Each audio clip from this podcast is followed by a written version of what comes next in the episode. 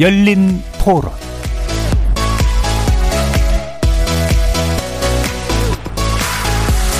안녕하십니까. KBS 열린 토론 정준희입니다.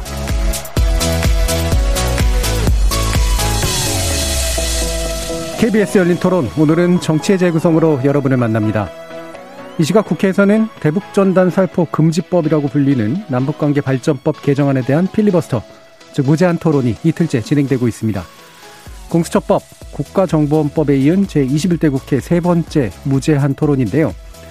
민주당은 이미 무제한 토론 종결 동의서를 제출한 상태로 국회법에 따라 제출 24시간 이후인 오늘 저녁 9시쯤 종결 여부를 또다시 표결에 붙일 것으로 전망됩니다. 국민의힘은 야당의 최후 저항 수단까지 막는 행위라며 비판하는 반면 여당은 입법부의 직무이기이자 국력 낭비라고 맞서고 있는데요.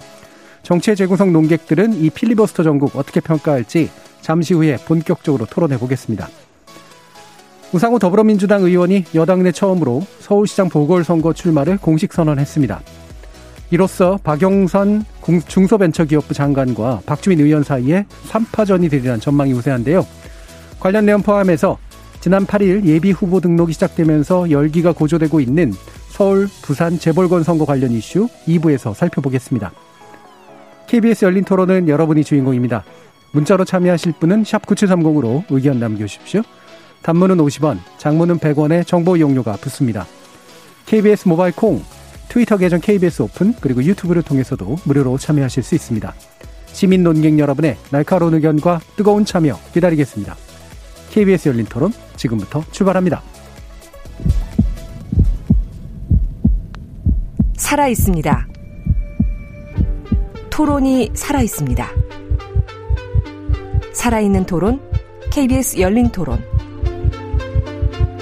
토론은 라디오가 진짜입니다. 진짜 토론. KBS 열린 토론.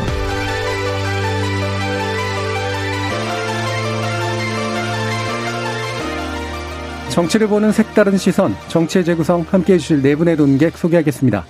더불어민주당 장경태 의원 나오셨습니다. 네, 안녕하세요. 장경태입니다. 이준석 전 국민의힘 최고위원 자리하셨습니다. 네, 안녕하세요. 정현정 국민의당 국민미래연구원장 함께하셨습니다. 네, 안녕하세요. 전 정의당 혁신위원이셨던 김준우 변호사 나오셨습니다. 네, 안녕하세요. 자, 필리버스터 어, 무제한 토론이죠. 어, 이게 지금 세 번째 어, 이번 회기에서 이제 진행되고 있는 그런 상태인데요. 어, 일단 이제 또 새로운 경험도 했죠. 범여권 의원의 180명의 찬성으로 또 강제 종결되는 그런 경험까지 했습니다. 아, 지금 남북관계 발전법 개정안에도 이제 이 부분을 어, 적용되고 있는 상태인데 이 뭐 통틀어서 이 필리버스터 전국이라고 부를 수 있는 현재 상황 어떻게 보시는지 간단히 의견 듣고 시작하겠습니다. 장경태 의원님. 네, 지금 현재 코로나19 확진자가 1000명을 돌파했습니다. 기록적인 확산세에 있고요. 이제는 이 사회적 거리두기 2.5단계에서 3단계로 격상하는 것까지 검토하고 있습니다. 많은 소상공인과 또 이 중소기업 등 정말 고생 많으신데요. 이럴 때일수록 국회가 소모적인 논쟁보다는 민생 입법에 더 박차를 가야 된다 생각하고요. 이미 필리버스터는 저희가 24시간이라는 충분한 시간을 보장했고 또 국정원 같은 경우는 그 이상을 보장했습니다. 그렇기 때문에 이 뭐 충분히 발언을 많이 하셨고요. 또 사실 지금 좀 뭐랄까요 무의미한 약간 시간 끌기형 혹은 뭐 기록 세우기형으로 이렇게 필리버스터를 자꾸 이용하시는데 그것보다는 5분을 하든 혹은 30분을 하든 1시간 발언을 하시든 어, 좀 충분하게 국민들에게 다가가는 말씀을 해주셨으면 좋겠고요. 어, 지금 현재 임시국회 중인데요. 앞으로 민생국회, 민생 입법들이 많이 남아 있습니다. 예를 들면 우리 택배 노동자 과로사를 방지하기 위한 생물법, 택배법 등이 지금 아직까지 방치되어 있기 때문에 이런 입법부터 먼저 좀 처리하기를 좀 제안드리고 싶습니다. 예, 알겠습니다. 이준석 최고요. 네, 민생 입법은 무엇이고 민생 입법이 아닌 것은 무엇인가를 음. 구분 지어봤을 때 방금 전에 장경태 의원이 열거한 법안들이 차라리 민생 입법에 가까운 것이고 공수처법이라든지 아니면 검찰 경찰에 관한 법들, 국정원법 이런 것들은 민생과는 크게 닿아 있는 부분이 아닙니다. 그렇기 때문에 민생 입법을 진짜 하고 싶다면은 이런 쟁점에 대해 가지고 굳이 지금 상황 속에서 여야 협의 없이 이렇게 강행해 가지고 필리버스터까지 만들어야 됐었느냐 이런 의문이 있고요. 여당에서 필리버스터를 막지 않겠다고 했다가 필리버스터를 갑자기 막는 것도 사실 코로나 핑계를 대고 있는데 저는 약간 의아한 것이 막지 않겠다고 했을 때 확진자 수가 800명대 후반이었고 막겠다고 했을 때 1000명을 넘었습니다. 이게 뭐 어떤 저희가 천이라는 숫자는 십진법 하에서 이제 의미가 있는 숫자지 사실 과학적으로는 800이나 1000이나 위험한 건 매한가지인데 그 시점에서 왜 그럼 800일 때는 해도 된다 그랬다가 1000일 때는 이제 충분히 했으니까 그만둬라 이렇게 이야기하는 것인지 왜냐 방역의 관점에서 보면요 그 필리버스터라는 게 많은 국민들이 형식을 알고 계시지만은 국회의원 번갈아 가면서 한 명씩 단상에 서 가지고 그냥 떠드는 겁니다. 그게 방역 관점에서 더 위험한지 아니면 모여가지고 어, 법안 강행 처리한답시고 민주당 의원끼리 모여가지고 이렇게 회의장에서 웅성거리는 것이 더 위험한지 제가 봤을 때는 필리버스터 하는 게 훨씬 더 방역 관점에서는 안전하거든요. 그런데 왜 그거를 방역 관점에서 위험하다고 하고 중단시키는지 도저히 알 수 없고 전 하여튼간 지금 은 공수처부터 시작해가지고 일방 통행이 계속되고 있는데 결국에는 최근에 지지율 추이가 보여주는 것처럼 국민 여론이 좋지 않은 것 같습니다. 지금까지 계속 국민 여론 높은 지지율을 바탕으로 해서 그것이 국민의 뜻이다 해서 밀어붙이던 민주당이 최근에는 아무 말이 없는 거 보면은 역시나 내로남불도 하고 있습니다. 예. 자, 그러면 김준우 변호사님 말씀 들어볼까요? 저는 그 절차적 정당성, 그러니까 국회 스스로 정한 법에 관한 절차들은 모두 소중히 존중되면 된다고 생각을 해서 사실 이 문제와 관련해서 뭐 누가 잘했다 잘못했다 얘기는 좀 어려울 것 같습니다. 그러니까 어, 법상 보장된 필리버스터 절차를 사용하고 있는 거고요. 민주당도 뭐 180석을 지지 연합을 확보할 수 있으면 원내에서 24시간 후에 종결할 수 있는 절차를 뭐 어, 누리는 것과 관련해서 뭐 특별히 비난한다라고 할 문제라기보다는 각각 그 행위를 했을 때 정치적인 평가에 따라서 정무적인 판단의 영역이라고 생각하고 사실 뭐 누가 한쪽을 반드시 뭐 민주주의를 질식시킨다 이렇게 생각하기는 않습니다. 다만 음 이제 특별히 이제 뭐 코로나 방역도 물론 이제 굉장히 중요합니다만 그래도 가급적 소수 의견은 좀 존중되는 방향에서 봤으면 굳이 이제 무제한 종결 토론까지 이제 그 어, 표결까지 민주당이 굳이 무리해서 했어야 하는가라는 생각이 들고 한국당 아 죄송합니다. 국민의힘 입장에서 보면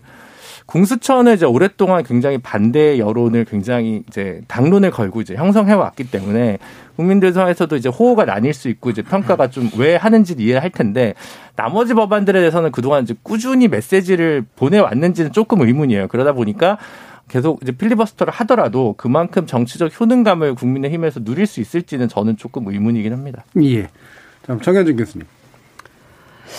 그 필리버스터라는 게 원래 이제 우리가 국회 선진화법 사항이잖아요. 근데 이제 법 취지를 우리가 좀 생각을 해보면, 그러니까 다수당이 이제 의석수로 밀어붙이는 강행 처리, 그 다음에 뭐 직권 상정, 뭐 이런 과거에 우리 국회가 해왔던 여러 가지 다수의 어떤 밀어붙이기식의 그런 어, 절차나 관행에 대해서 사실은 뭔가 좀 변화를 가해보고자 만든 거죠. 그러니까 필리버스터나 뭐 여러 가지 기타 국회 선진화법의 개정 사항들은 기본적으로는 협의의 절차를 좀 복원시키자.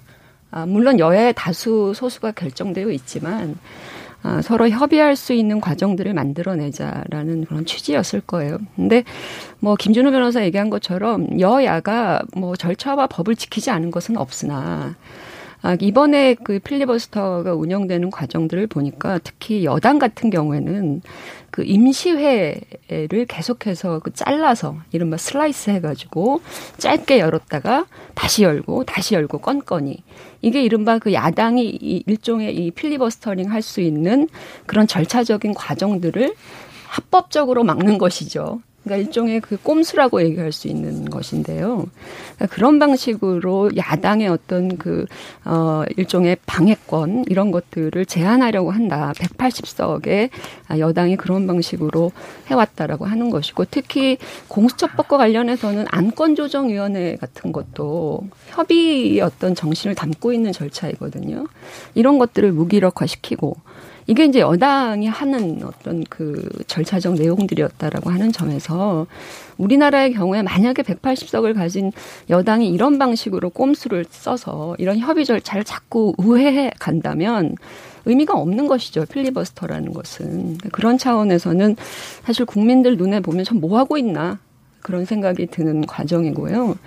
그리고 사실은 뭐 공수처법, 남북관계법, 그리고 국정원법 이런 기타 등등 5.18 이런 여러 가지 법들은 굉장히 중요한 쟁점들 다투어야 되고 심의해야 되는 내용들이 많이 있습니다. 물론 여당이 법 취지 이런 것들은 이해가 됩니다만 그게 잘못 적용되었을 때 생길 수 있는 여러 가지 우려들이 사실은 공감대가 있는 거거든요. 우리 그 개인권의 제한이라고 할까요? 뭐 이런 부분들. 이런 것들을 국회에서 충분히 논의하고 가야 되는 부분인데 그런 거 없이 일방적으로 밀어붙이고 막고 또 필리버스터링 해야 되고 뭐 이런 상황들이 국회 역할과 기능에 대해서 정말로 한번더더 회의감을 가질 수밖에 없는 그런 것이고요. 여당에게 제발 좀 부탁하고 싶은 것은 그런 법 통과시키는 거 좋은데 국민들에게 돌아갈 수 있는 피해 여지 이거 어떻게 막을 건지 그거에 대한 대안도 같이 예, 공유해 주시기를 부탁드립니다. 예. 자, 한 분씩 의견 좀 들어봤고요. 어, 몇 가지 좀 짚어볼게. 어, 필리버스터라고 하는 게, 물론 이제 그 야당에서 그 소수파가 저항할 수 있는 권리를 보장해주는 그런 형식, 그 취지를 취하고 있는데 아주 현실을 한번 따져봤을 때 실제로 필리버스터를 통해서 법안 저지가 목적인지 아니면 필리버스터를 하지 않고서는 안 되는 어떤 여론에 대한 호소, 그럼으로써 여론을 반전시키는 것. 그렇게 해서 지연까지 되면 더 좋겠지만 뭐 예를 들면 아, 그거를 추진하고 있는 어떤 여당에 대해서 이제 반대 여론이 활성화되도록 만드는 그런 목적에 가까운 것인지에 대한 현실적인 판단들이 좀 필요할 것 같아요. 어, 이 부분 이준석 최고위원 어떻게 보시나요? 과거에 이제 민주당이 이제 필리버스터로 떴던 게 20대 총선을 앞두고 결국에는 그 테러 방지법 필리버스터를 했을 때 그때 보면 각 의원들이 개인기를 뽐냈죠. 어떤 분은 노래 부르고 어떤 분은 울고 어떤 분들은 가가지고 뭐 헌법 읽고 난리 났어요. 그런데 그 과정 중에서 그 다양한 모습을 항의하는 것들 아니면 또 사람이 어떻게 12시간 동안 계속 저렇게 연설할 수 있냐 이런 것들이 국민들의 호기심을 자아내 가지고 그 당시에 총선을 앞두고 민주당이 어느 정도 관심 받았거든요. 네. 저는 그때 그 특수를 누렸던 민주당에서 지금 와가지고 결국에는 무의미한 필리버스터다. 그리고 코로나 전국에 뭐 하는 거냐. 이렇게 이야기하는 것 자체가 저는 굉장히 좀 격세지감이 든다. 이런 생각이 들고요. 저는 굳이 말씀드리자면은 지금 필리버스터 중에서 예를 들어서 태용 의원 같은 경우에는 본인이 어쨌든 북한을 이탈한 주민으로서 그 북한 체제에 대해 가지고 어떤 말하는 것도 형사처벌하겠다는 의지에 그런 어떤 대북전단 처벌법 같은 경우에는 상징성 있는 비판을 하고 있는 것이거든요. 자, 예를 들어 법이라는 거는 균형과 형평이 맞아야 되는 것인데 제가 지금 이 KBS라는 공영방송에 와가지고 마음껏 문재인 대통령 비판하고 그리고 또 그 정책의 잘못됨을 이야기할 수 있는 것은 제가 누리는 대한민국 국민으로서 특권입니다. 그런데 지금 우리나라에 와서 탈북자가 우리 국민인데 지금 휴전선 건너, 건너, 건너에 있는 김정은 정권에 대해 가지고 비판하는 것. 이거 자체가 권리가 박탈된다고 한다면은 이건 형평에 맞지 않는 것이거든요. 저는 KBS 나와서 아무리 떠들어도 저는 형사처벌이 안 되는데 대북 전단이라는 많은 사람들이 보지도 못하지만은 하여튼간 본인은 답답해서 날리는 그 전단 때문에 징역 3년 이하 또는 3천만 원 이하의 벌금 받아야 된다고 합니다면은 이건 크게 형평에 맞지 않는 것이고요. 저는 그래서 민주당에서 접경지 주민들의 보호를 이야기하는 것도 이해는 갑니다만은 예. 자 접경지 주민들에 대한 보호를 하기 위해 가지고 그럼 박근혜 정부 때에도 어떤 조치들을 했느냐. 그 당시에 접경지 주민들과 얘기를 해보니까 호소하는 것이 제발 이벤트성으로 이걸 날리지 말아달라 대북 전단을. 그러니까 몇 월 며칠 며칠에 우리가 날리겠다. 그러니까 다 보러 와라. 기자들 사진 찍고 해외에서 뭐 참관인도 와라. 이렇게 하면은 북한 이걸 사전에 인지하고 거기다 보복을 할 수 있기 때문에 그런 어떤 날리는 지점 같은 게 공개되지 않도록 그것만 조심해달라고 했었기 때문에 그때 저희가 단체를 설득해가지고 공개 행사는 자제하도록 하자라는 네. 게그 당시 여당의 이제 이야기였거든요. 그런 절차나 이런 것도 생략되고 지금 같은 경우에는 무조건 북한에서 불편하게 생각한다고 하니까 아예 날리면 안 된다, 형사처벌하겠다 이렇게 해버리는 거는 우리 헌법에 있는 표현의 자유라든지 아니면은 뭐 정치 활동의 자유라는 것을 너무 가볍게 다루는 것이 아닌가 이 정도는 태영호 의원 같이 목숨 걸고 넘어온 사람이 할 수 있는 얘기 아닙니까? 이게 무의미한 필리버스터입니까? 800명에 1000명 됐다고 해서 중단시켜야 되는 그런 필리버스터입니까? 저는 그렇기 예. 때문에 민주당이 너무 여기에 과민 반응하지 않았으면 좋겠고 법 하나하나에 그런 토론이 사실 입법되기 전부터 진작이 됐어야 되는데 숫자로 밀어붙이니까 지금 본회의 가가지고 지금 저러고 있는 거 아닙니까? 예. 말씀하신 지금 게- 유튜브 청취자 네. 박혜정님이 네. 예, 국민의힘 정부와 하나대 코로나 극복을 우선시해야 되지 않을까요? 반대를 위한 반대에 힘을 쏘는 국민의힘 안타깝습니다라고 반대 의견을 주셨고요. 또 1399님은 여당이 야당 시절을 어떻게 했는지 돌아봐야 합니다. 독주는 민주주의를 후퇴시킨 처사라고 봅니다라고 또 그 반대 의견을 주셨습니다. 예, 청현정 교수님. 필리버스터의 효용성을 말씀하신 것 같아요. 아까 사회자께서 예. 그러니까 우리나라 여, 야당들이 왜 이 필리버스터를 해야 되는가의 그렇죠. 예. 문제죠. 예. 근데 이제 미국 같은 경우에도 필리버스터를 하는데요. 원래 필리버스터를 도입한 취지는 뭐냐면 아, 미국은 사실은 민주당 공화당이 있지만 쟁점 법안 이게 당론 투표라는 게 거의 문화적으로 많이 네. 강화가 안 돼 있잖아요. 그러니까 아, 이른바 이제 의원들의 개인 자유 그 표결을 한단 말이에요. 예. 근데 이게 일종의 필리버스터링을 하면서 시간을 끄는데 그 동안에 뭐가 있냐면요. 보이지 않는 곳에서 설득이 있습니다. 예. 그러니까 아, 이미 결정되어 있는 것처럼 보이는 그 사안들에 대해서 좀 더 더 자기 편적으로 의견들을 모아내기 위해서 각 당이 의원들을 하나하나 설득하고 가는 거죠. 그 시간 끌기 동안에. 그러니까 필리버스터의 취지는 뭐냐면 나와서 무슨 말을 하는가가 중요한 게 아니라 그 시간 동안에 여야 간에 이렇게 팽팽하게 맞서 있고 밀어붙이게 하려고 하는 이 쟁점 법안에 대해서 어떤 방식으로 물밑에서 조정하고 협의하는가 예. 이게 있었는가 아닌가가 중요한 것이거든요. 근데 우리는 그게 전혀 없습니다. 이미 당론으로 결정이 되면 답정너가 되는 거거든요. 그건 여야가 다 마찬가지겠죠. 그렇죠. 예. 그렇다 보니까 filibustering이라는 그 시간이 의미가 없는 시간이 네. 돼버리고 그렇다 보니까 여당에서는 자꾸 이걸 슬라이스 해가지고 네. 막으려고 하고 뭐 이런 거거든요. 근데 활용하기에 따라서는 굉장히 소중한 시간일 수가 있는 네. 거거든요.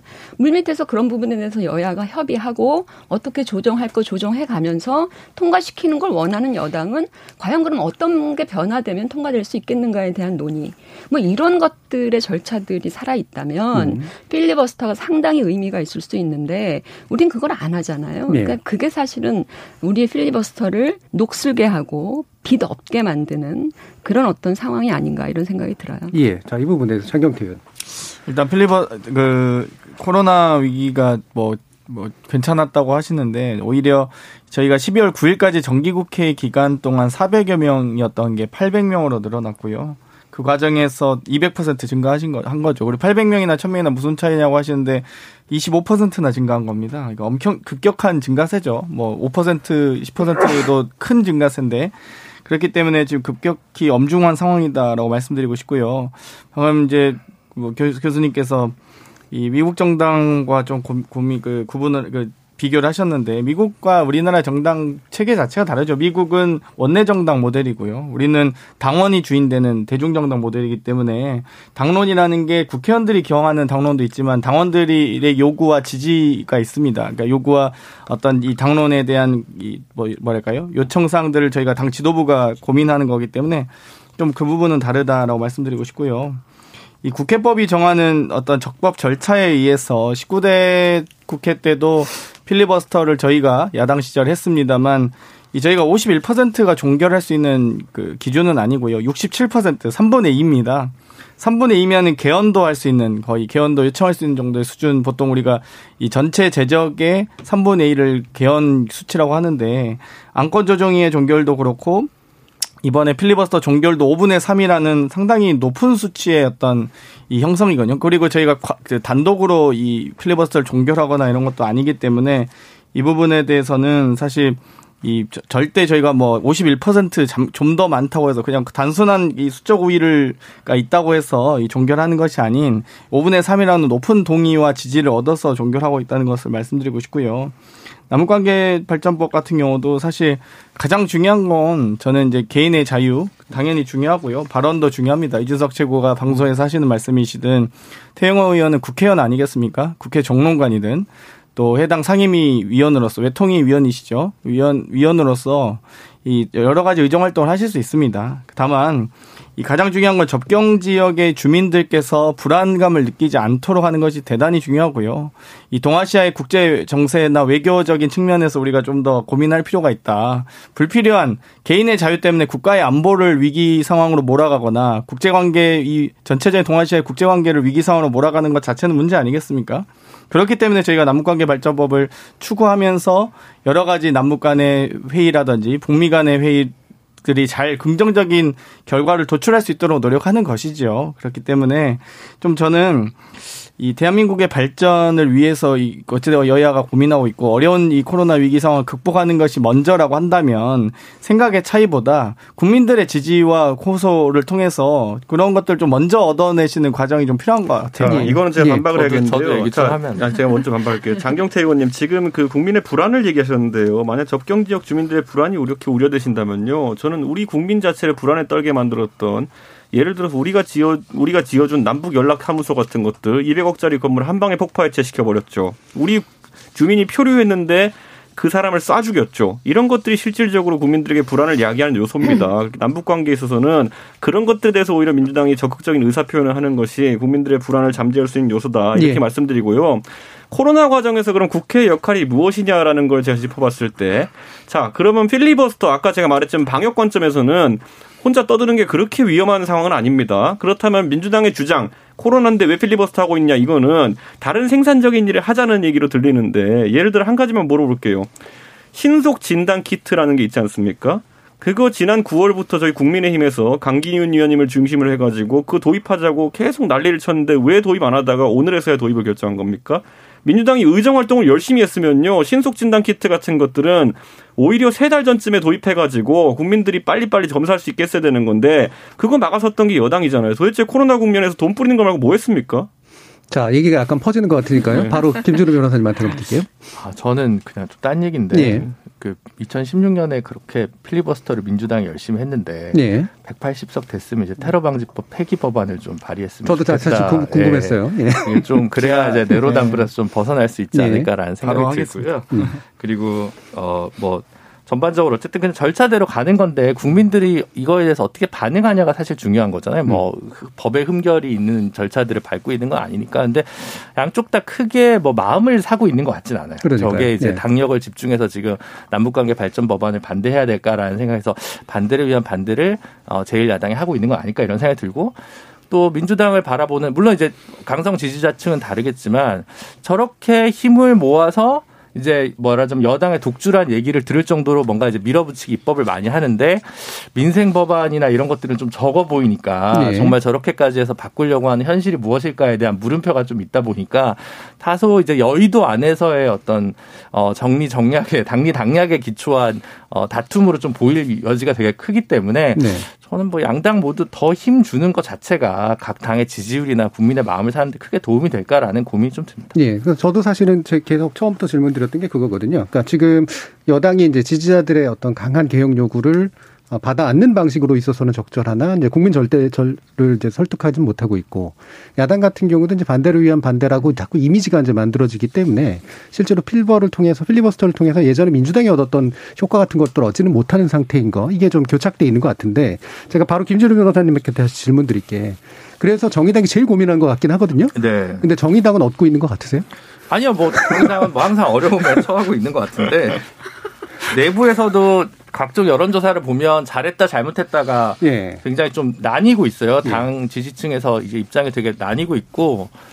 근데 이제 당 안에서 지금 제가 보니까 들어보니까 취재를 해보니 제일 어, 내부에서 좀 분노했던 것은 지난주 정무위에서 배진교 의원이 민주당한테 약간의 뒤통수랄까 이걸 네. 맞은 일이 있었, 있었지 않습니까? 그래서 안건 조정위에서. 네, 그 정무위에서 이제 공정거래 관 공정거래위원회 전속고발권 폐지를 이끌어내는 조건으로 이제 안건 조정위의 3분의 2 요건을 채웠는데 다시 곧 이어 열린 정무위 전체회에서 다시 그걸 뒤엎는 일을 이제 민주당이 했었던 것이고 그래서 민주당이 너무 이제 심하게 소수 정당에 네. 와 합의를 몇 시간 만에 헌신적 뭐든지 버려버리니까 거기에 대해서 이 이제 독선적인 운영에 관해서 좀 브레이크가 걸려야 되지 않나라는 고민 그리고 다른 한편으로 이제 당론에 어 기댄 어떤 뭐 공수처의 어떤 조속한 출범 이 사이에서 균형점을 찾느라 당 내에서 많은 그 내후 외환을 겪고 있는 것 같고요.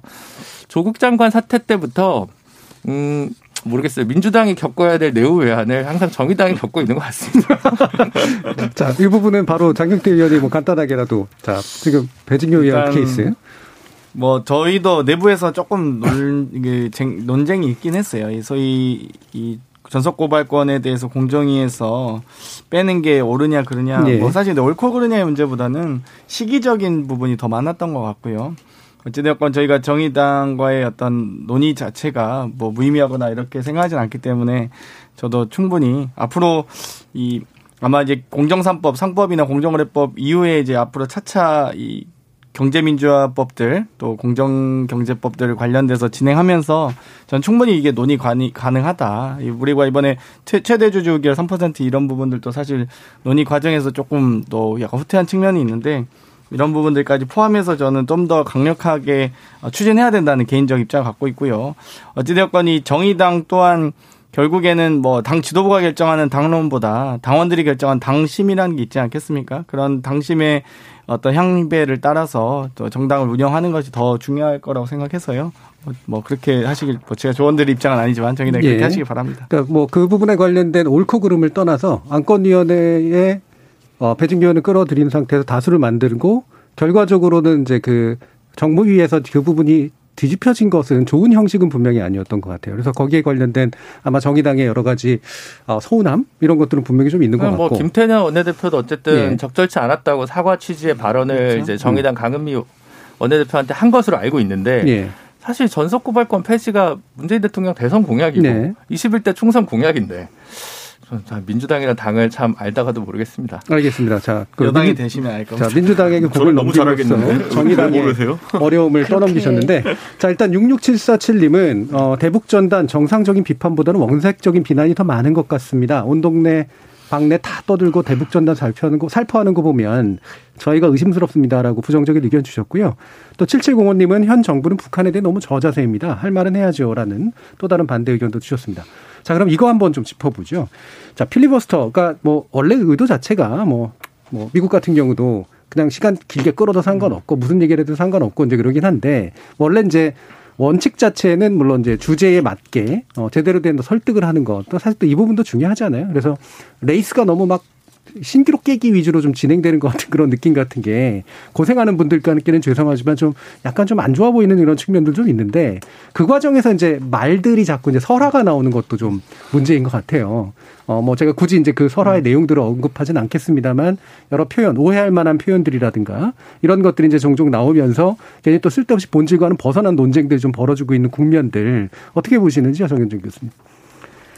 그러니까 이제 그 표현에 특히 이제 야당 의원들의 표현들이 구설수에 많이 오르는데 그러니까 저는 이 또한 또 프레임이다라는 예. 것이거든요. 그러니까 그 주어진 시간만큼 필리버리스 터링을 하는 그 의원의 자율적인 어떤 그 자율의 영역에 맡겨야 되는 것이죠. 물론 비도덕적이고 음. 정말로 어, 사회적으로 용납할 수 없는 그런 어떤 발언이었다라고 하면 그것은 뭐 문제를 받을 수도 있겠습니다만 그러니까 이 필리버스터링이 끝나면 늘 언제나 언론 보도의 핵심 프레임으로 등장하는 것은 첫째는 누가 몇 시간을 했다. 네. 뭐 최장기록 그게 도대체 무슨 의미가 있는지 모르겠는데 음. 이게 무슨 경주를 하는 것도 아니고요.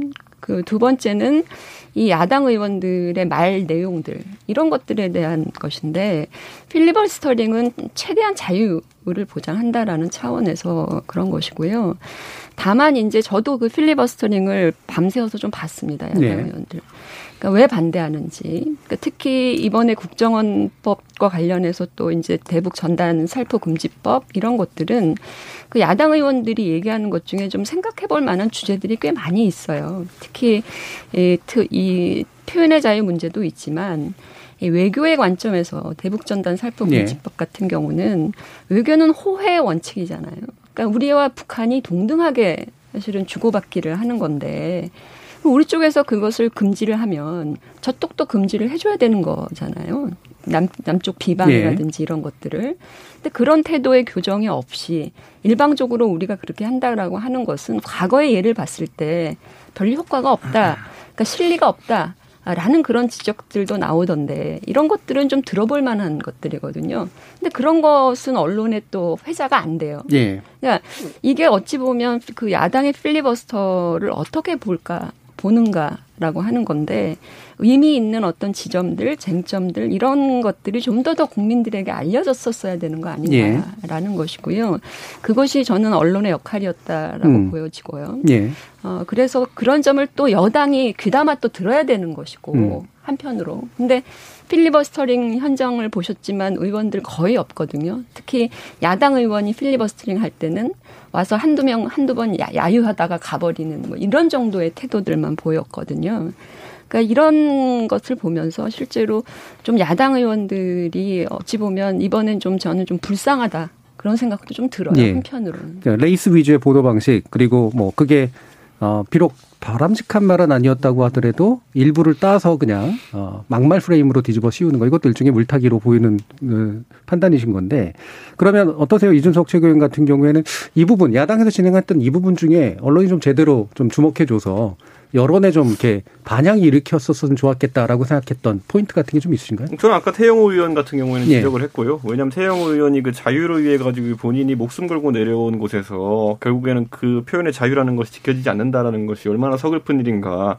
에 대해서 언급한 대목이 중요했다 보고요. 예. 저는 아까 이제 다시 정현정 교수님 말씀하셨지만은 그 야당에 대해 가지고 강선우 대변인이 특히 계속 이제 문구 하나를 잡아가지고 음. 뭔가 문제를 일으키려고 하는 모습을 봤는데 그게 제가 봤을 땐 굉장히 졸렬한 시도다 이렇게 보이는 게 처음에는 아녀자 표현을 문제 삼았는데 아녀자 표현이라는 것이 다소 지금 세대가 보기엔 굉장히 이제 구시대적인 표현이기 네. 때문에 의아할 수는 있을 것이지만은 그 안에 보면 뭐 밤거리를 마음대로 다닐 수 있다 이건 비하적 표현이 아니거든요 보면은 음. 오히려 우리의 치안 상황을 굉장히 긍정적으로 평가하는 부분이고 오히려 이런 용어상의 문제라고 하면 옛날에 이해찬 대표가 뭐 장애인 이랬을 때 장애인을 굉장히 비하적으로 사용한 케이스가 있었죠. 근데 그런 것들에 대해서는 민주당이 관대했었는데 지금 와가지고 이런 것들에 대해서 지적하는 것이 또 의아하고 저는 예를 들어서 김웅 의원이 예. 이야기한 것 중에서 뭐 조두순 관련해 가지고 한 건 아니지만은 성범죄자들이 예를 들어서 스트레스 문제 스트레스나 예. 충동에 따라 가지고 재범률이 높다라는 통계를 이제 인용한 것이거든요. 예.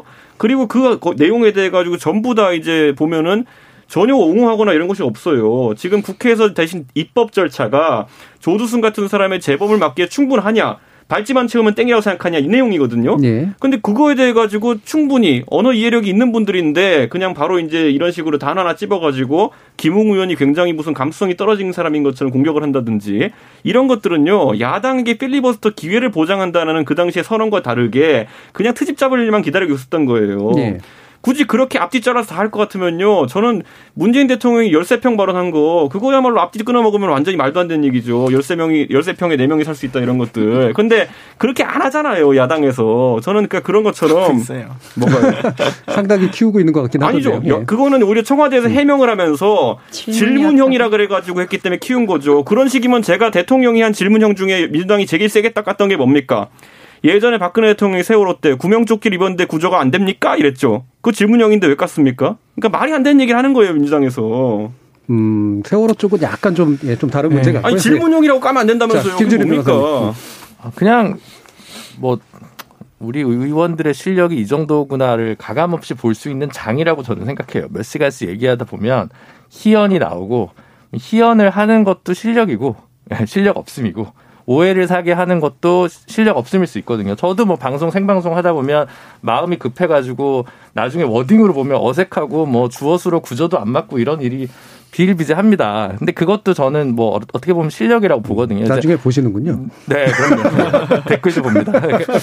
그래서 이제 그냥 저는 뭐 아, 그냥 우리 이번 21대에서 잘 모르던 초선 의원님들은 이 정도의 역량을 가지신 분들이구나. 이렇게 하면서 뭐 굳이 제가 점수를 매기진 않겠습니다만 여러 분들이 나오셨는데 뭐 시간적으로 신기록을 세우신 분도 있지만 어, 그닥 인상적인 분은 없었습니다. 아, 저는 근데 정의당에 이거 하나 물어보고 싶었던 게 물론 김 변호사가 정의당 대표하는 건 아니지만은 지난주에 좀 필리버스터 말고도 사실 논란 아닌 논란을 만드는 것 때문에 정치에서 굉장히 싸움이 났던 것이 김남국 의원이 그 당시에 했던 그 질의에 대해 가지고 국회에서 했던 질의에 대해 가지고 예를 들어서 낙태죄 관련 토론에서 20대, 30대 남성의 의견은 어떠한지 자료가 있냐 그랬더니만은 그분이 답을 못 하고 어버버 하다가 나중에 이제 갑자기 그거를 성인지 감수성이 떨어지는 걸로 공격을 해 버렸거든요.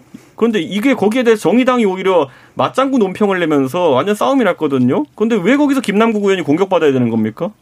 어, 그러니까 이제 그 맥락에 따라 그 질문 자체의 성격을 이해하시는 분들은 조금 다를 수 있을 것 같아요. 이제 그 부분이 당사자가 아닌데 중요하냐 아니냐 왜 그런 질문에 오히려 어, 자기 결정권을 보장받아야 되는 여성에게 좀 어, 적절한 여성들을 생각하면 적절하지 않은 질문이다라는 사실로 논박이 있을 수 있다고 생각하는데 예. 사실 그 문제에 대한 문제보다 거기에 대해서 브리핑을 냈으면 말은 말대로 언어는 언어대로 대결을 하는 게 정치의 장인데 이제 별도로 개별 그 대변인 원외 대변인의 전화번호를 구해서 별도의 항의 전화를 한 문제가 사실은 그 원외 그 젊은 여성 대변인과 원내에 있는 국회의원 사이의 권력 관계를 생각해 봤을 때 이게 너무 좀 소수정당 그리고 이제 원외 대변인을 좀 손쉽게 보는 처세 아니냐 이것 때문에 생긴 논란이 더 크다고 보여지거든요. 정확히 무엇을 가지고 협박을 당했다 주장하는지도 모르겠고 어. 30대 여성 대변이라는 예. 게왜 중요합니까? 자, 그 아까 말했던 것처럼 계급장대고 네. 하는 건데. 자 논의의 핵심은 아닌데요. 김다국 의원의 발언이 오해될 만한 여지들은 충분히 있었다고 보고요. 다만 또 정의당 측에서도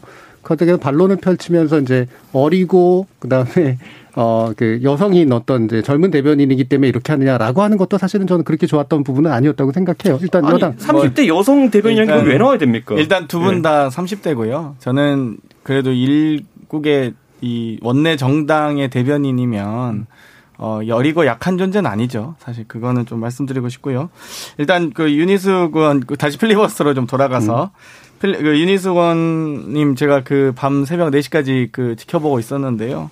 혜성급인가 했는데 유성급 스타였다 이런 생각이 좀 들었어요. 사실 이거 준비해온 발언 예, 같아요. 좀, 예, 좀 제가 항상 그 생각을 예, 했거든요. 예. 근데 좀 사실 책 읽기 한 건 좀 대단히 실망스러웠어요. 사실 그러니까 기본적으로 본인이 가진 역량을 좀 갖추었지 않았을까라는 예상을 했는데 좀 그건 아니어서 뭐 너무 지루하고 계속 했던 말 계속 반복하고 해서 좀 그랬고요.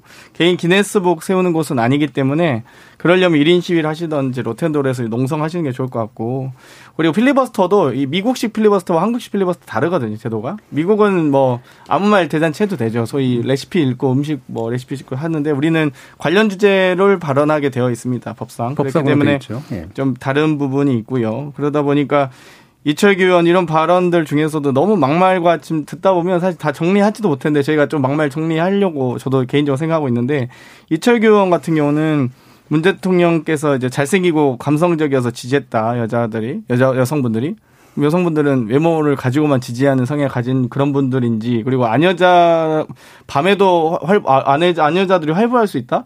그럼 활보 밤에 다니시면 안 됩니까 여성분들? 그리고 그 말 자체가 얕잡아 얕잡아서 보는 거고요.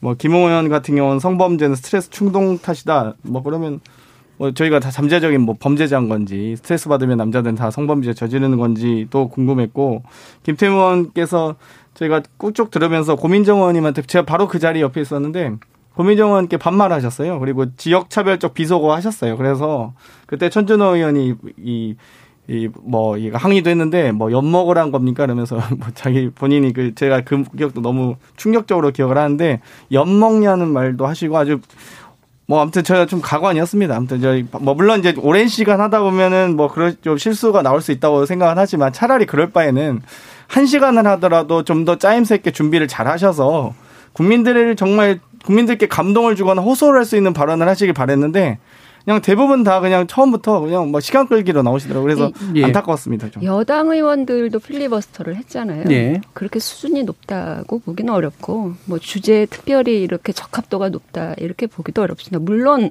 야당 의원에 비해서는 시간이 짧았으니까. 예.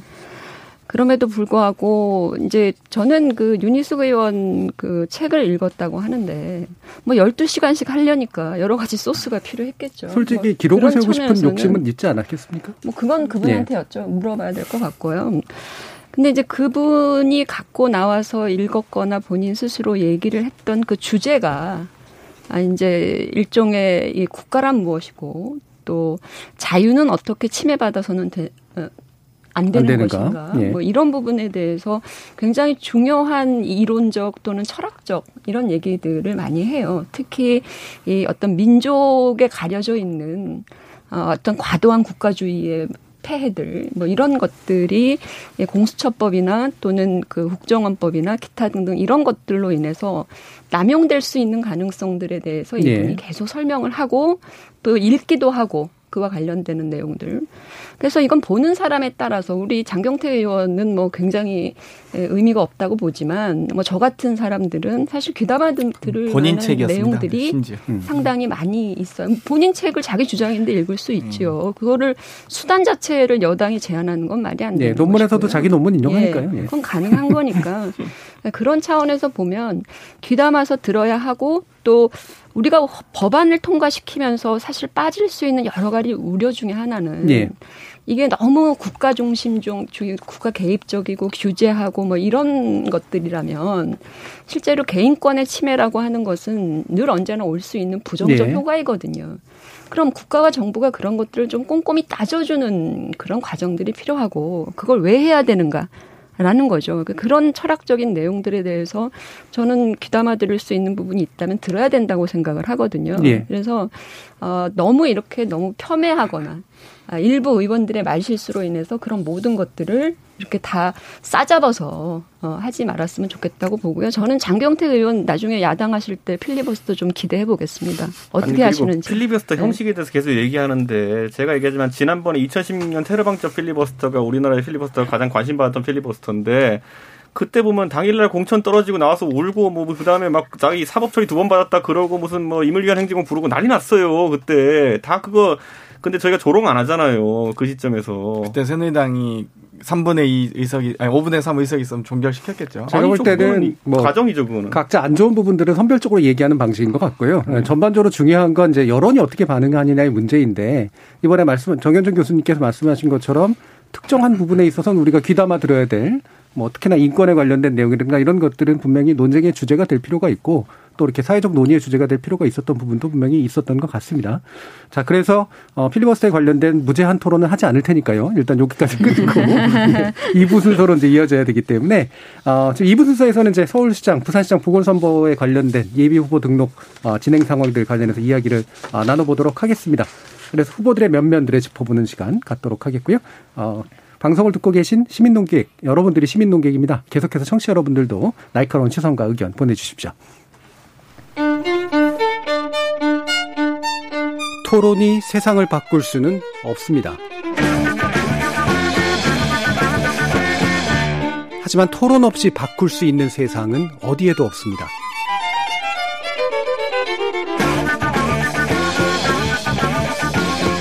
세상의 선한 변화를 갈망하는 당신. 정답이 아니라 질문의 힘을 믿는 당신. 우리 KBS 열린 토론에서 만납시다.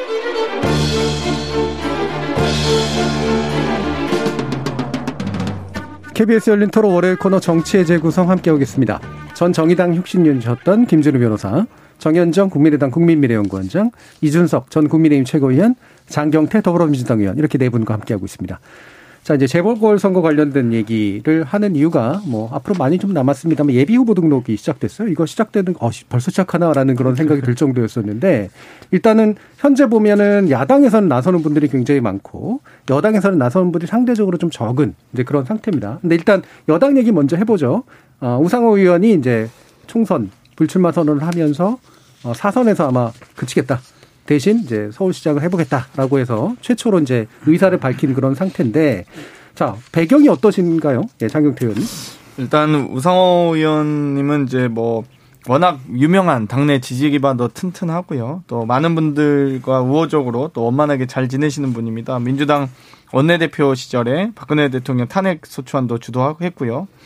이미 뭐 사선이라서 충분히 정책적 혹은 정무적인 역량은 뭐 이미 검증되신 분이라고 다들 자평 뭐 자타가 공인하고 있고요. 이번에 공약 같은 경우도 공공주택 16만 호나 코로나19 백신 무료 공급 등의 이 여러 가지 그동안 이제 서울시장 저번에도 도전을 하셨었기 때문에 좀 깊이 고민하고 나, 나오셨고 아마 좀 준비를 많이 하신 것 같다라는 인상을 많이 받고 있습니다. 아마 그런 부분들이 좀 강점으로 나타날 것 같은데 아마 이후에 이제 야당이 워낙 이 후보가 많기 때문에 야당이 어떤 후보를 선출하는 과정이냐 이것도 좀 더 관전 포인트인 것 같고요. 네. 예. 네. 아무래도 뭐 상황은 좀 저희가 그래도 여의치 는 않기 때문에 이런 이 코로나 위기 상황을 잘 극복해야 뭐 또 서울 시민들께서 부산 시민들께서 어, 좋은 선택해 주실 거라고 보고 있기 때문에 저희도 총력 일단 코로나 위기부터 극복하기 위해서 노력하고 있습니다. 예. 그러니까 뭐 장기적으로 보면 결국은 어 당내 이제 지지 기반 플러스 이제 당원들의 어떤 지지 성향 플러스 이제 당선 가능성이 다 고려될 거 아닙니까? 근데 지금 일단은 제일 먼저 어 출마 선언을 하셨는데 어, 뭐, 우상호 의원께서는 나름대로 이 부분이 굉장히 자신의 정치적 그 진로에 있어서 굉장히 중요하다라고 판단하셨을 것 같아요. 뭐, 관련해서 특별히 얘기 들으신 바는 없습니까? 친분들 관계 없으신가 뭐, 보죠. 뭐 친분이 있어서 오히려 말을 못하는 것도 아, 있는데 그래요? 네. 예. 표현의 자유가 있는데 왜? 뭐 아무튼 근데 워낙 이제 리더십도 있으시고요. 예. 또 어쨌든 방금 말씀드렸듯이 이 박근혜 대통령 탄핵할 당시는 이 300명 국회의원 중에 200명을 확보해야 되는 부분이었고 당시 민주당의 의석은 130석도 안 됐거든요. 그렇기 때문에 이 과정에서 정말 이 여야의 어떤 협치 그리고 이 국나 이 국정농단에 대한 어떤 국민적 관심 그리고 그 국정농단에 대한 이 대한민국의 이 어떤 제도 이게 시스템을 좀 회복하는 과정들을 다 이 선도하셨기 때문에 또 이 또 이후에 또 이 어찌되었건 또 대선 때도 어 대선의 원내대표로서 또 열심히 선거 유세 현장도 다니셨기 때문에 뭐 일단 기본적으로 가장 탄탄하다고 보여집니다 당내에서. 예. 그 다른 타당에 대한 컨설턴트로서 제일 적합하신 김준우 변호사님 보시기에는 어떤 결정인 것 같아요? 어, 386 세대가 민주당의 이제 중추인데 실제로 광역단체장에 당선돼서 되신 분이 여태까지 거의 없죠. 예. 송영길 의원만 인천시장 한번 하셨고 실제로 이제 계속 당에서 쭉 커 오신 분들이고 장관을 하신 분들도 몇 분 나왔는데 광역단체장이라는 한 단계 어, grade를 올려가는 이제 첫 주자를 이제 끄는 셈이라고 저는 보여지고요. 예. 386들도 이제 다음 총선 되면 약간 이선 퇴진론에 이제 자유롭게 어려운 이제 어 초기 학번들이 이제 환갑 정도 되고 이러다 보면 이제 진퇴에 있어서 더 키우지 않으면 중량감을 키우지 않으면 살아남지 못할 테니까 먼저 한번 치고 나간 예. 격이라고 보여지거든요. 그래서 본인으로서는 불가피한 선택이라고 저는 생각을 하는데 다만 저는 이번 재보궐 선거 성격 자체가 음. 2006년 재보궐 선거에 재방송이 될 가능성이 되게 크다고 봅니다. 그 당시에 맹영규 의원이 이제 서울시 한국당 쪽 국민의힘 쪽 후보로 이제 유력하던 상황에서 민주당에서 급하게 이제 강금실 전 예. 장관을 이제 등판을 시키면서 지지율 역전 현상이 나니까 음. 본선 경쟁력에서 맹영규 의원으로는 어렵다고 생각하니까 그 전년도에 재선 불출마를 선언했던 오세훈 전 의원을 등판시켜서 이제 역전을 하지 않았겠습니까? 예.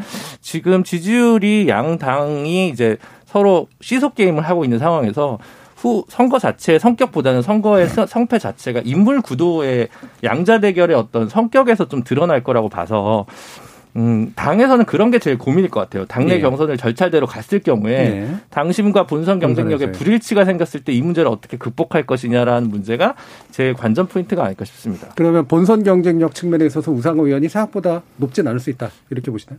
지금 뭐 각종 여론조사에서 뭐 다수로 놓은 것에서는 민주당 후보 중에서도 3등 정도의 예. 지지율을 점하고 있으니까 뭐 그 부분은 뭐 여론조사가 또 틀릴 수도 있다는 얘기를 하면 저는 뭐 얘기는 못 하겠는데 아무래도 뭐 다른 박 후보들에 비하면 조금 좀 떨어지는 게 아닌가 싶습니다. 예. 근데- 국민의힘은 나름대로 조사도 해보셨을 텐데. 근데 저희가 봤을 음. 때는 뭐 그 민주당 후보들 누가 나온다 하더라도 예. 지금은 개인의 특색이 드러나기 좀 어려운 상황이다. 음. 왜냐하면 개인이 만약에 다른 구호를 가지고 선거에 임할 수 있다 그러면은 굉장히 뭐 강점들이 드러날 수 있겠지만은 이번 선거에 서울에서 특히 최대 전장은 부동산입니다. 예. 근데 예를 들어 어떤 후보가 아무리 본인이 부동산에 대해서 많은 고민을 했다 하더라도 지금 문재인 정부의 부동산 정책과 결이 다른 이야기를 할 수 있겠느냐. 그건 여당 후보로서 불가능할 겁니다. 그렇기 때문에 사실 누가 나오든지 간에 특색 있는 정책이 나오긴 어려울 것이고 구호가 나오긴 어려울 것이고 문재인 정부의 지지율과 문재인 정부 그 자체에 종속된 어쨌든 선거 결과를 받아들일 수밖에 없다는 거. 이게 이제 구도상의 한계다. 이렇게 볼 수 있을 것 같아서 저는 아까 언급됐던 우상호 의원님도 당연히 뭐 의정 활동하시면서 뭐 굉장히 훌륭하게 하셨고 박영선 장관도 무난하게 장관 업무 수행하고 있고 이분들 다 욕심 있겠지만은 하지만은 문재인 정부의 심판적 성격인 선거에서는 이분들이 나서는 것 자체가 부담일 수 있는데 사실 그래서 우상호 의원도 도전할지 말지가 좀 언론계에서는 관심사였는데 예. 오늘 도전을 선언하셨습니다. 그런데 박영선 장관 같은 경우는 아직까지도 언론에서 보기에는 물음표 물음표로 보고 있는 것 같아가지고 이 결심하는 순서에 따라 가지고도 구도가 좀 다를 수 있을 것 예. 같습니다. 개인적 역량이나 정체나 정책 어떤 정책이나 브랜드 이미지나 이런 것들보다는 문재인 정부가 가지고 있는 어떤 테두리에 가지는 규정력이 훨씬 더 강할 것이다. 갑자기 지금 서울 선거 나와서 누가 서울시장 후보가 재건축 재개발 풀어버리겠습니다. 이러면 바로 친문들이 공격할 텐데요. 자, 그런데 네. 이제 부동산 정책이 정말로 그 전장이 될지 아닐지 뭐 지금 야당에서는 그렇게 만들고 싶은 것에 좀 더 가깝기도 한데 실제로 될지 안 될지도 물론 판단 좀 해보긴 해야 될 네, 텐데요. 그냥 보강해서 말씀드리면 예. 2010년 지방선거도 서울에서 기초의원부터 구청장 선거까지 민주당이 사실 거의 압승을 거뒀는데 본선 시장 선거에서는 한명숙 총- 전 총리가 오세훈 시장한테 졌단 말이죠. 음, 근소한 네. 0.6% 차이긴 네. 하지만 그게 사실은 그 당시 뭐 한명숙 전 총리가 뭐 검찰의 부당한 기소를 받았다 이게 민주당 지지자들의 어떤 항변이긴 한데 어쨌든 인물 경쟁력이 평평한 구도 속에서도 그 당시에 사실 한국당 계열이 굉장히 불리했던 판인데도 미- 오세훈 전 시장 당시 시장의 개인기로 돌파했단 말이죠. 네. 저는 서울시장 선거의 성격이 접전일 때수록 인물 경쟁력에서 굉장히 판가름이 날 수밖에 없다. 어떤 음. 후보, 어떤 비호감도가 어떤 후보냐, 중도의 확장성이 있는 어떤 후보가 출마하냐에 따라서 결과가 되게 달라질 것 같다라고 생각합니다. 예. 지금 오은재님은 서울시장이나 부산시장은 당내 입지보다는 해당 시민들의 호응을 얻는 것이 핵심 아닌가요? 소속 정당이 중요하지만 시민의 눈높이에 걸맞은 후보를 내는 것이 국민에 대한 예의라고 봅니다라는 그런 의견 주셨네요. 정현준 교수님 말씀도 듣죠. 저는 뭐 딱히 관심은 없습니다. 예. 그러니까 어, 저하고 비슷한 생각을 점점 많이 하고 있는 일반 국민들이 좀 있다는 거. 어, 그러니까 사실 이번 보궐선거를 국민들이 좀 총기를 가지고 뭐 뭔가 심판을 하건 아니면 뭐 어, 견제를 하건 뭐 이럴 수 있는 그런 쟁점 선거인가를 보면 네.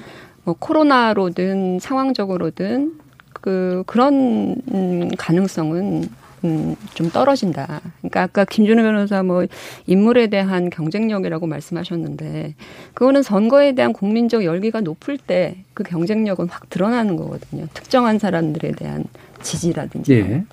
근데 국민들은 지금 전반적으로 상당히 침체되어 있고 또 아까 뭐 부동산 정책도 말씀하셨지만 최근에는 코로나 방역과 관련해서도 사실은 여러 가지 실망감과 또 불안감 이런 것들이 팽배해져 있어요. 물론 이게 내년 4월까지 가리라는 보장은 예. 확정할 수 없겠습니다만 그런 상황에서 이번 선거가 열기가 살아날까? 라는 측면에서 뭐 우상호 의원 같은 분들이 뭐 다선을 했다는 것 말고 특별히 이런 그 침체되어 있는 국민적 열기에 무언가 화두로 어 무언가 어떤 그 메시지로 어 전달할 수 있는 그런 그 백그라운드를 갖고 있냐. 그렇지 않다라는 것이죠. 그런 차원에서 어 민주당에서는 어, 그 우상호 의원 같은 경우에는 과연 국민들에게 어떤 메시지를 던져줄 수 있을 것인가에 대한 예. 그 역량이 먼저 더 판단되어야 할 거라고 보여지고요. 네. 어, 아마 민주당은 후보 찾기가 매우 어려울 듯해 보여요. 이거는 어, 과거에는 다선 의원들의 다음 그 활로가 일종의 이제 광역단체장들이잖아요. 특히 서울시장 같은 네. 경우에는 꽃지기인데 정치적으로. 근데 이거는 지금 1년 정도밖에 되지 않는 것이고 그런 차원에서 어 누구도 뭐 희생이든 무엇이든 그 선뜻 나설 수 없는 분위기 임에는 틀림이 없다. 예. 아, 그런 차원에서 보면 민주당은 훨씬 더 더 인물, 인물난을 겪을 가능성이 높다. 그런 예. 생각이 들어요. 그러니까 지면은 굉장히 안 좋고 이긴다고 해도 그 다음에 바로 또 오는 없다라는 때문에 거죠. 그래서 좀 고민이 되는 건 분명한 것 같은데 어 근데 상대적으로 이제 일반적인 또 평가는 그렇잖아요. 여당의 후보군이 인물 개개인으로 보면은 상당히 좀 인지도가 높은데 야당은 나오고 싶은 분들은 굉장히 많은데 인물 개개인의 경쟁력이랄까 인지도가 좀 상대적으로 떨어져 보이는 그런 측면들이 좀 있어요. 물론 이해운 전 의원 같은 경우 상대적으로 많이 좀 알려져 있지만 당장 김선동 전 사무총장만 해도 상대적으로 좀 이렇게 그렇게 인물이 많이 알려진 분은 아니고 그다음에 다른 박춘희나 조은희 구청장급 인물들 이종구 전 의원급 같은 경우들이 이제 현재 추사표를 던진 상태고요.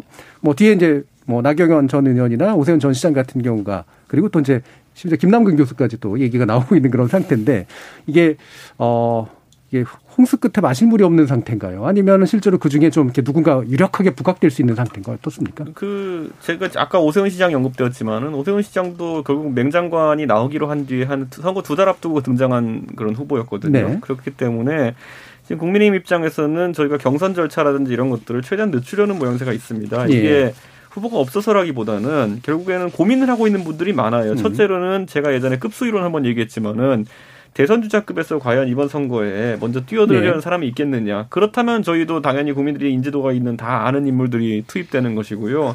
상대 후보군에 있어가지고 지금 이제 아까 말했던 것처럼 처음에는 박영성 장관의 출마가 유력했었는데 최근에 어떤 이유인지 모르겠지만 좀 주저하는 모양새가 보이면서 민주당에서도 마찬가지로 대선 주자 경쟁급으로 올리자는 얘기가 나오는 걸로 알고 있습니다. 네. 그렇다면은 거기에 맞춰서 후보를 낼 필요성이 있기 때문에 지연되고 있는 것이고 음.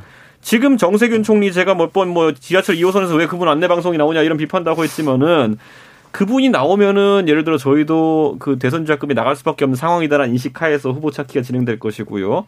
반대로 이제 그분이 안 나온다 그러면 지금 이제 뛰고 있는 다선 의원급에서 이제 좀 더 활기를 띨 수밖에 없는 것이기 때문에 지켜볼 상황이다 이렇게 생각합니다. 자, 그리고 하나 더 이제 아까 제가 김근식 교수 얘기를 했는데 이제 김종인 그 비대위원장이 물론 뭐 정확하게 딱 찍어서 한 얘기는 아닙니다만 염두에 두는 방식으로 지금 얘기가 됐고 본인도 생각 중이라고 이제 얘기를 했는데 어 지금 이제 현재 비대위 상황이라고 하는 게 김종인 대표급의 이 김정인 비대위원장이 나름대로 낙점을 하면은 그게 좀 안에서 좀 의미가 있어지는 형태인지 아닌지가 되게 좀 궁금해요. 점점 아닌 것 같아서요. 김종인 위원장이요. 예. 그 언론 기사에 보면 어디 찾아가면 계속 덕담했다 이런 게 뜨거든요. 예.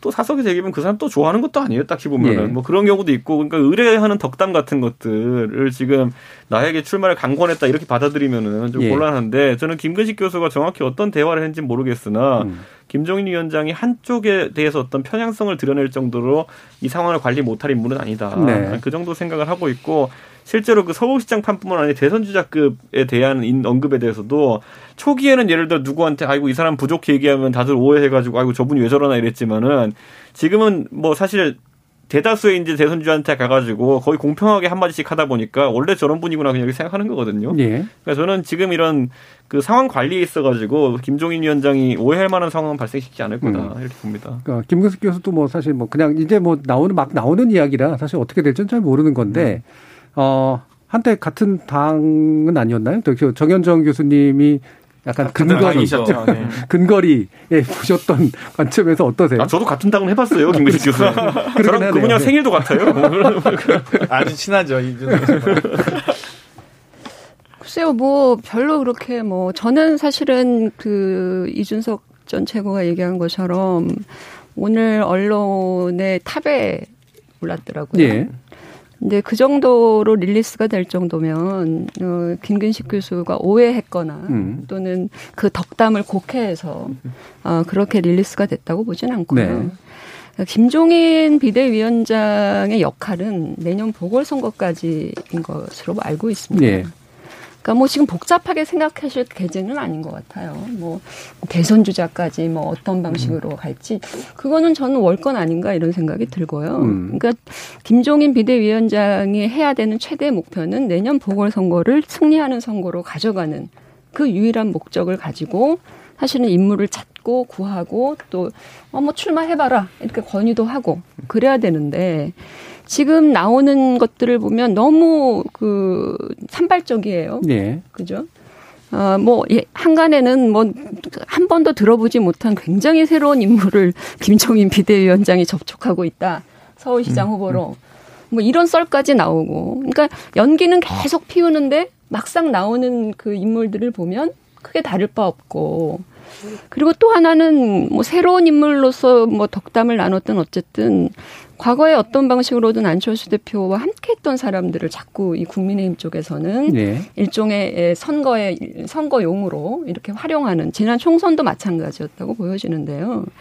나는 왜 그렇게 하는지 잘 모르겠다. 그 음. 오히려 정말 좋은 인물들을 좀 찾아가지고 음. 국민의힘 스스로가 김종인 비대위원장의 그 안목으로 좀 음, 새로운 인물을 좀 찾아서 이 선거판에서 좀 승리하는 그런 지략을 김종인 위원장께서 그런 쪽으로는 또 선수시잖아요. 그러면 그런 구도를 짜야지. 이렇게 누구와 얘기를 나눴다더라, 누가 출마한다더라, 이렇게 소문으로만 존재하는 거는 저는 비대위원장의 어떤 목적을 향한 영도 앞으로 쓰지 않는다. 아, 이건 제가 생각이 이제 들어요. 네. 그뭐 저희 여의도 연구원에서도 사실 여러 후보군을 놓고 이제 조사를 해가지고 이제 비대위 보고서 올렸었는데요. 저희가 사실 어떤 선거에나 가장 중요하게 생각하는 거는 개인 득표력이라고 아까 얘기했던 것처럼 그걸 이제 사실 선거에서 객관화할 수 있습니다. 예를 들어 지금 거론되는 모든 분들이 서울시에서 지난 총선에서 참여했던 분들이 대부분이에요. 그렇다면은 우리가 항상 야구에 비교하는 것처럼 예? 대체 선수 대비 몇 승을 더 할 수 있냐 WA, WAR이라고 하는 지표가 있거든요. 장경태라는 선수를 내가 100만 불 주고 샀을 때 이 사람을 100만 불 투자한 만큼 몇 승을 우리가 한 시즌 더 할수 네. 있느냐 이게 중요한 건데 그런 거로 봤을 때 예를 들어 서울에서 그 한 50개 정도 된 지역구에서 WAR 그러니까 당 지지율보다 개인 득표력이 높은 후보들은 이미 저희가 순위가 있어요 전부 다. 음. 제가 한 가지 말씀드린 그 중에 1위가 오세훈 후보입니다. 음. 이번 선거에서 오세훈 의원이 고민정 의원에게 이제 석패했다는 것 때문에 많은 분들이 왜 떨어졌나 이렇게 하겠지만은 그 지역의 당 지지율이 워낙 낮은 상황이었어요. 그렇기 때문에 오세훈 개인의 힘으로써 상당한 득표를 만회했지만은 1% 정도 2% 정도 부족했던 것이거든요. 근데 다른 지역 강남 같은 경우에는 당세가 워낙 좋아가지고 WR이 마이너스인 사람도 당선됐어요. 네. 그러니까 제가 말씀드리고 싶은 거는 아까 말했던 김근식 교수를 굳이 추천할 정도의 그런 성적표는 아닙니다. 제가 말하고 싶은 거는 예. 예. 그러니까 그거를 그래서 제가 그래서 이게 저희 여의도 연구원에서는 그런 판단을 했을 리가 없고 제가 봤을 때는 뭐 김은식 교수에 대한 덕담 정도가 아니었을까 싶습니다. 그러니까 지금 대선 출마를 염두에 두고 있는 국민의힘의 이른바 이제 예비 대선 주자 후보들 중에서 결단하는 분이 전 나와야 될 것 같아요. 어차피 임기가 중도 사태가 큰 의미 없는 1년짜리이기 때문에 대선을 이기기 위해선 서울에서 이겨야 되고 혹은 서울에서 박빙이어야 되고 그 경쟁력을 보여주기 위해서 이번 재보궐에 내가 출마할 거냐 말 거냐 그게 유승민, 오세훈, 나경원 이런 분들이 가져, 가지는 고민이라고 생각하고 그래서 만약에 국민의힘에서 그렇게 대선 주자급으로 급을 올리면 민주당도 조금 다른 고민을 해야 될 거라는 생각이 들고요. 거기서 아마 누가 먼저 공천을 하느냐에 따라서 미묘하게 돌아가지 않을까 싶습니다. 예. 자, 일단 뭐 너무 많아요. 사실 야당 후보가 박춘희, 김선동, 이혜훈, 조은희, 이종구, 윤희숙, 뭐 나경, 오세훈까지 그리고 이제 강성현 또 이미 국민의힘 소속 또 누구신지 전 잘 모르겠는데 또 후보 등록을 하셨더라고요. 그래서 오히려 근데 이 선거 과정은 뭐 판세 분석도 중요하지만 구도와 인물로 사실 이제 결정되는 게 많기 때문에 저는 김종인 비대위원장이 김근식 교수를 어찌됐건 이 일정하게 선정한 부분에 대해서 아직 낙점, 낙점까지는 아니겠지만 선정한 것에 대해서는 상당히 그 경쟁력 있는 인물을 그 골랐다라고 봐요. 그러니까 네. 이 당에 대한 지지도뿐만 아니라 기존에 있는 전통적인 이 국민의당 지지층이라고 할수 할까요? 직전 지방선거에서 안철수 대표가 얻었던 지지율이 상당하고 나름대로 이 지지율이 있기 때문에 그런 것들을 함께 국민의힘과 국민의당이 가지고 있는 지지도를 함께 흡수하면서도 어찌됐건 호남 또 출신 또 출신이기 때문에 여러 가지 그런 장점들을 좀 가지고 아마 좀 고르지 않았을까 이런 생각이 들고요. 아마 그냥 단순하게 정말 뭐 이준석 전 최고가 얘기했듯이 그냥 덕담 한마디 한 거 가지고 우리 대한민국 언론이 그렇게 좀 나이브하진 않습니다. 그렇기 때문에 저희도 어찌됐건 의미 있는 후보 선정을 해서 저희와 또 선의의 경쟁했으면 좋겠습니다. 예, 5034님은 여당이든 야당이든 생각이 올바른 사람이 시장 후보여야 합니다. 중산층부터 서민들은 금액 높은 주택은 하늘의 별따기입니다. 오로지 지역 시민을 생각하는 후보가 지지를 받을 겁니다. 굉장히 원론적으로 옳은 말씀을 해주셨고요. K80129437님은 서울시장은 대선으로 가는 경로라는 게 현실이죠. 그런 점에서 부동산 안정, 코로나 방역, 경제 살리기 3대 과제를 잡을 수 있는 걸출한 인물이 당선되어 합니다 라고 또 의견 주셨어요. 이 말씀 나왔으니까 어, 부산까지 포함, 부산하고 서울이 또 이제 동일한 어떤 맥락으로 진행될 것 같지는 않아서 과연 이 두 지역에서 어떤 부분을 포인트로 잡고, 잡고 있어야 된다라고 보시는지 1분씩 의견을 들어볼게요. 어, 유준석 최고부터.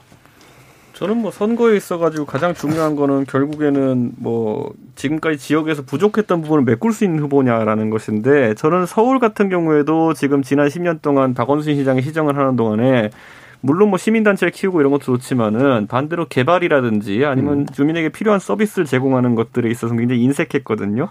예를 들어서 뭐 월드컵 대교가 13년째 저러고 있는 것도 그렇고 동부간선도로도 거의 13년째 지금 확장 공사 안 되는 것도 그렇고 이런 것들이 사실 굉장히 한쪽에 편식을 했기 때문인데 그런 부분을 좀 보완할 수 있는 정반대 성격의 사람이 당선돼야 되는 것이 아닌가. 음. 부산도 마찬가지입니다. 사실 경제 발전 이런 거에 대한 욕구가 강했었는데 그래서 힘 있는 여당 이론 때문에 결국에는 오거돈 시장이 당선이 되었었는데 반대로 전혀 이제 부산에서 뭐 하나도 그 경제 발전에 기여한 것이 없고 오히려 추문으로 굉장히 위험한 상황을 만들었기 때문에 저는 그 부분에 있어 전문성을 가진 사람들이 좀 돼야 되는 것이 아닌가라는 생각을 하게 됩니다. 지금 음.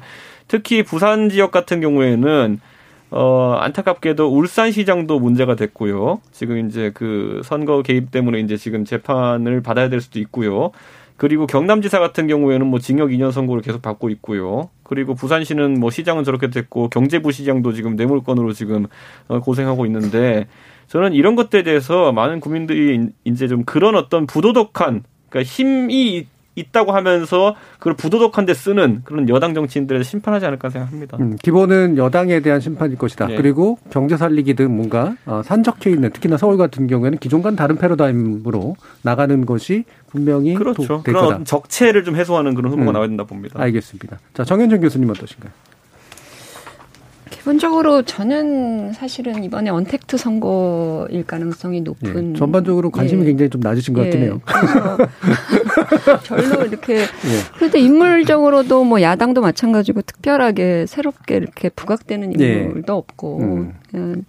그렇다고 해서 부동산 의제 문재인 정부의 부동산 실정 문제가 본격적으로 다뤄질 수 있을 정도로 그 선거의 어떤 과정들이 좀 어, 여유가 있느냐 뭐 음. 그렇지 않다라고 보여지고요. 그런 차원에서 저는 그거보다는 오히려 정치인들이 이번 선거를 뭐 향후의 어떤 권력 구도 뭐 이런 것들을 고민하면서 거기에 따라서 뭐 후보 이합 집산들을 할 가능성이 높다고 보여지고요. 예. 그런 만큼 국민들의 어떤 뭐 지역을 위하는 마음 그 1년 동안 사실 뭐 이번에 보궐선거로 들어가는 시장이 얼마나 그 부분을 해결할 네. 수 있을지도 어, 의문이기 때문에 그러니까 오히려 이제 시민 국민들과 정치권이 상당히 괴리되는 어, 일종의 정치권의 권력 음. 어떤 그 구도와 시민들의 바람은 실제로 그렇게 중요한 변수가 되지 않는 예. 그런 형태로 구도가 짜질 가능성이 높아 보여서 음. 어, 그렇게 관심이 안 생기네요. 음, 그러니까 대선의 전초전이라고 하는 어떤 중앙정치적인 목적 때문에 실질적인 지방정치라든가 시민들의 어, 욕망하고 일치하는 방식으로 가진 않을 네. 것 같다. 음. 자, 김준우 변호사님. 부산은 그러진 않을 것 같아서. 음. 근데 지금 여론조사에서는 뭐 박형준 교수님이 1위를 차지하기도 하고 뭐 이제 예. 이러고 있잖아요. 예.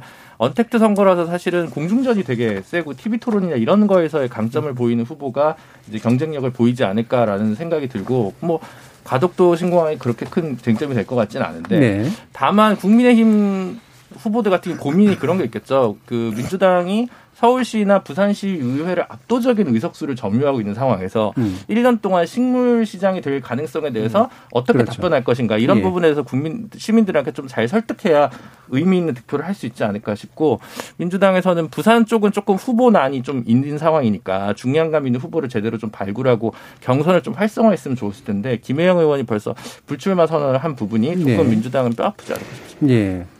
중량감 있는 지금 김영춘 전 의원 빼고 사실은 거의 안 나오는 상태인데 누구도 있었다고 권한대 부산 부산시장 예. 권한대가 변성환 예, 예, 시장 예. 두명 정도겠죠 지금. 네. 민주당 예. 후보 안 내는 게 방법 아니에요? 자 민주당 일단은 정현정 교수님께서 이번 재보궐선거 관심이 없으신 거 보니까 안철수 전 대표께서 안 나오신 건 확실한 것 같습니다. 네.